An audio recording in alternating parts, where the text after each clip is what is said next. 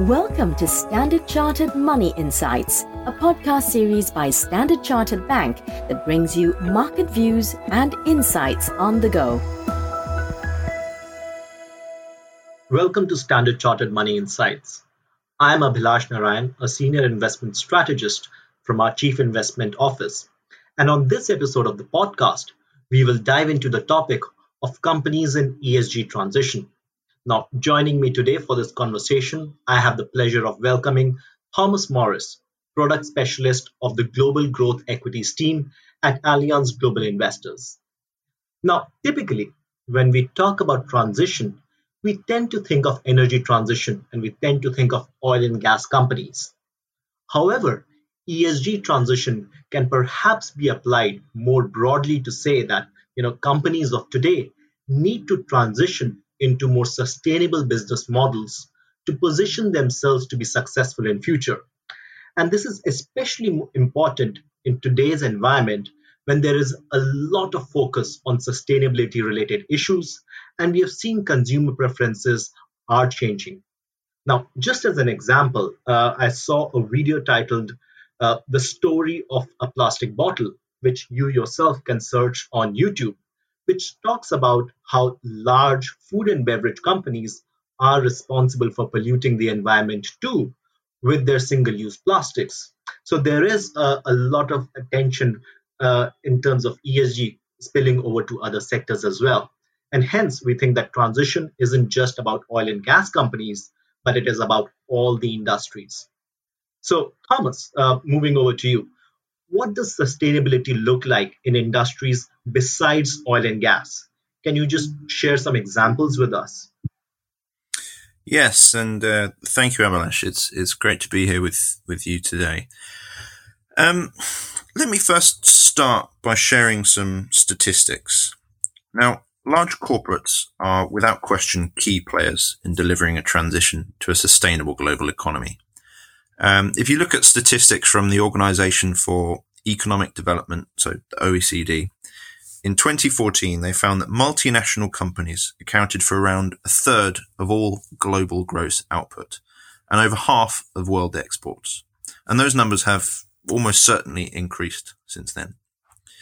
Now, this means that the sheer scale of their touchpoints with consumers, employees, and society at large represents an enormous potential for impact and this impact could be positive or negative. Now, this fact speaks to the founding principle of our sustainable investments. Our goal is to own companies which have a sector leading approach to managing their sustainability profiles in all of their facets.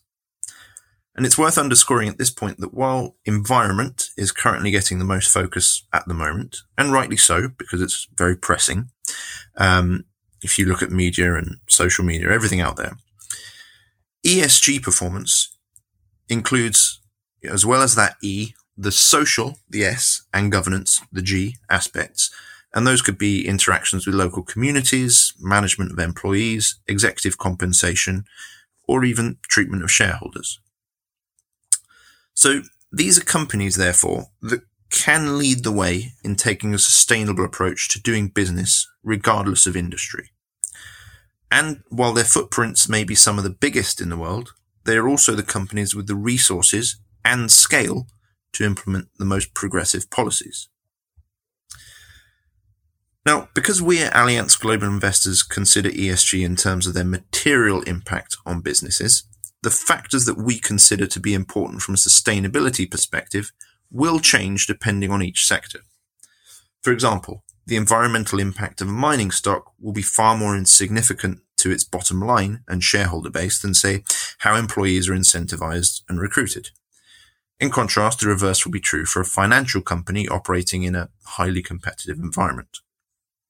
Governance factors, though, such as how remuneration for top executives is structured, we would judge that equally across sectors.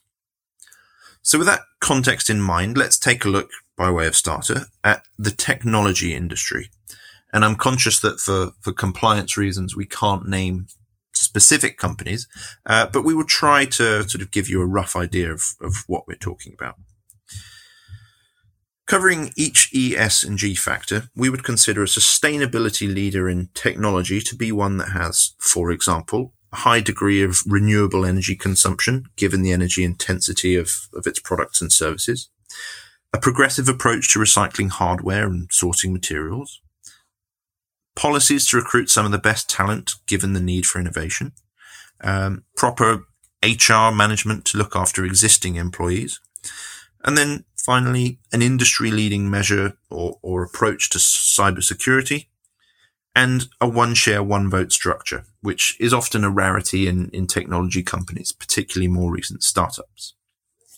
So that's, you know, ES and G, some, some top tier examples. Now, one of the top holdings in our portfolios has all of these characteristics. And it is in fact famously committed not only to becoming a net zero business by 2030, so that's within you know less than nine years' time now, but also to reversing all of its greenhouse gas emissions since its creation in 1975 by 2050. Now, if you think that this company has quarterly revenues of over $40 billion, and then what that actually means in terms of the impact that it has it's impossible to argue that a company taking this approach is not driving the shift towards a sustainable economy. Thanks, Thomas. Uh, that's really insightful. Uh, taking the example of technology industry and seeing how various ESG parameters can be applied uh, to, to that sector. Now, maybe let's talk about a few other sectors to better understand how these parameters can differ sector to sector. Um, how about consumer goods industry? How are some of the leaders in sustainability differentiating themselves there? Yeah, sure. Um, in consumer goods, the characteristics we prioritize do change slightly. So we would still welcome, for example, good cybersecurity, renewable energy consumption, and HR policies. But these would perhaps be secondary in a discussion with management to say how raw materials are being sourced ethically, what measures to improve biodiversity the company has if it operates in, say, agriculture, or how it is ensuring that packaging is sustainable, um, whether the nutritional content or chemical makeup of its products is to the long-term benefit of those who consume them. Now, a well-known consumer goods giant is frequently perceived as a problematic stock due to its reliance on supply chains in emerging markets and the extremely high visibility of its end products. Yet in both respects, the company has clear progressive measures in place. The company implements responsible sourcing standards across all of its 14 key raw materials, and this involves a detailed mapping and risk assessment of all of its key suppliers, as well as disclosure of their names. Then, at the consumer end, the firm is committed to making all packaging recyclable or reusable by 2025. Now, this trend is apparent across the consumer goods sector. Often the highest profile companies that are labeled as offenders are in fact the ones with the most progressive policies. The fact is, though, that the power of shareholder scrutiny and public opinion has been such to make large listed corporates take the necessary action. Similarly, there is also a recognition that better management of ESG risks feeds through the bottom line. In other words, mitigating reputational risk, treating employees better, and a more efficient use of resources all makes for a superior use of invested capital.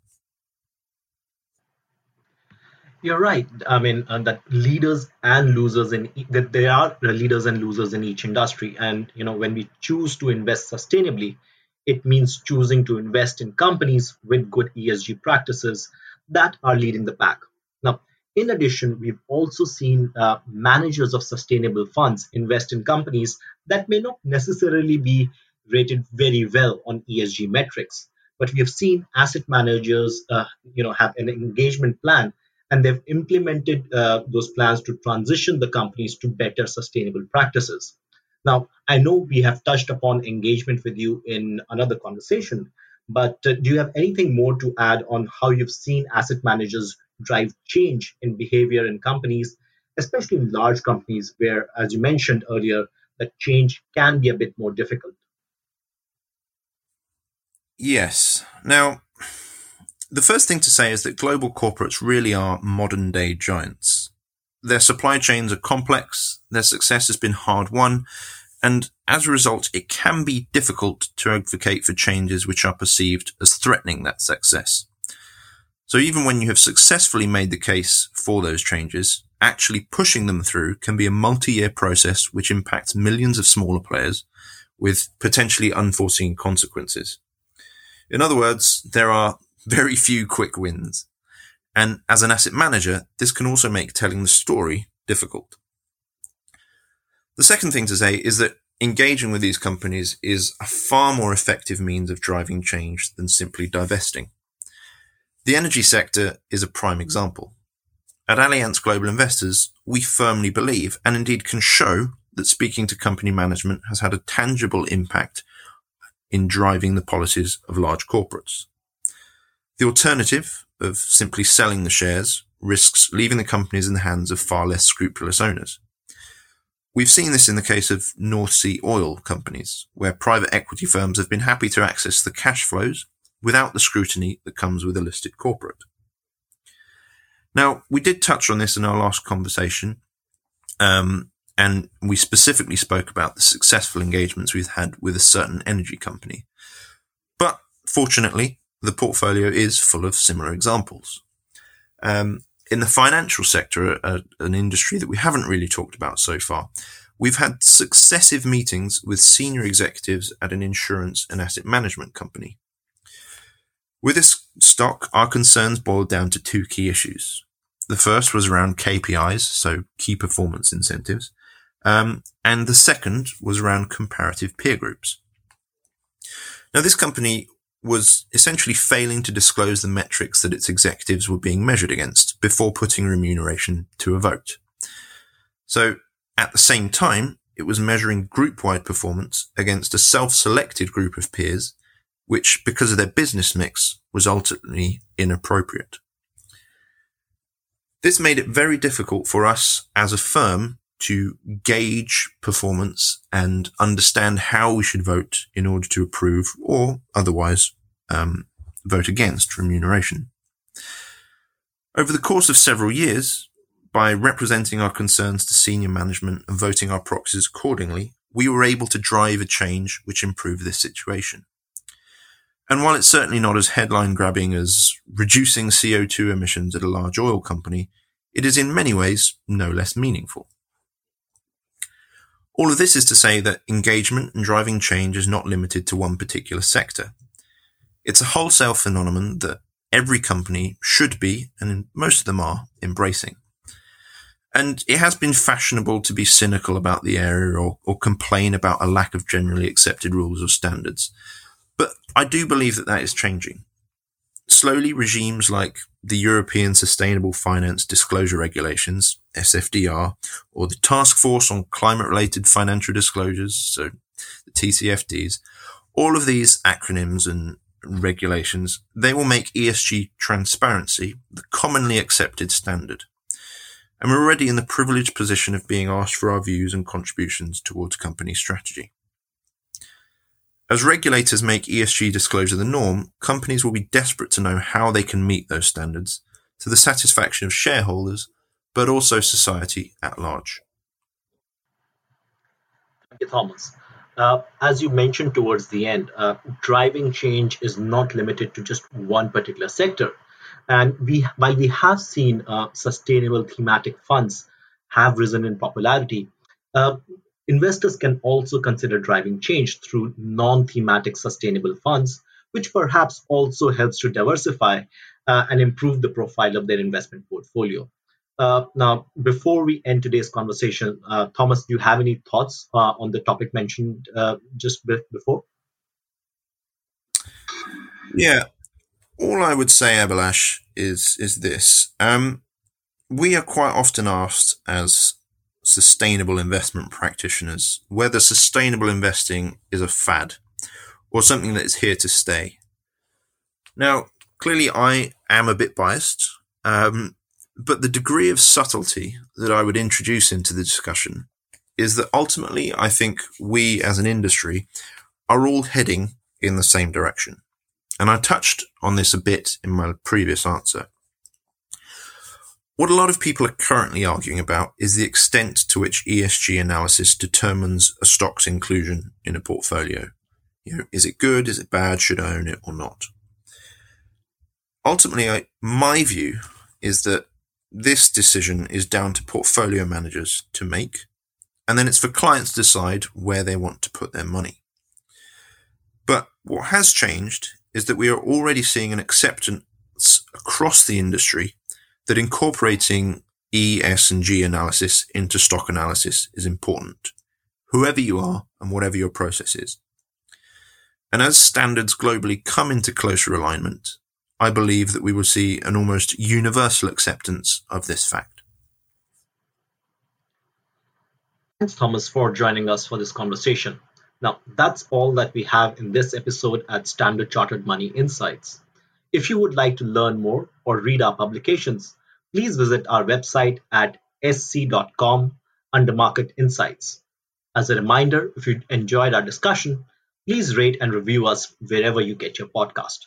Thank you for joining us today. Thank you for listening to Standard Chartered Money Insights, a podcast series by Standard Chartered Bank. For more details on the latest market insights, subscribe to Standard Chartered Money Insights.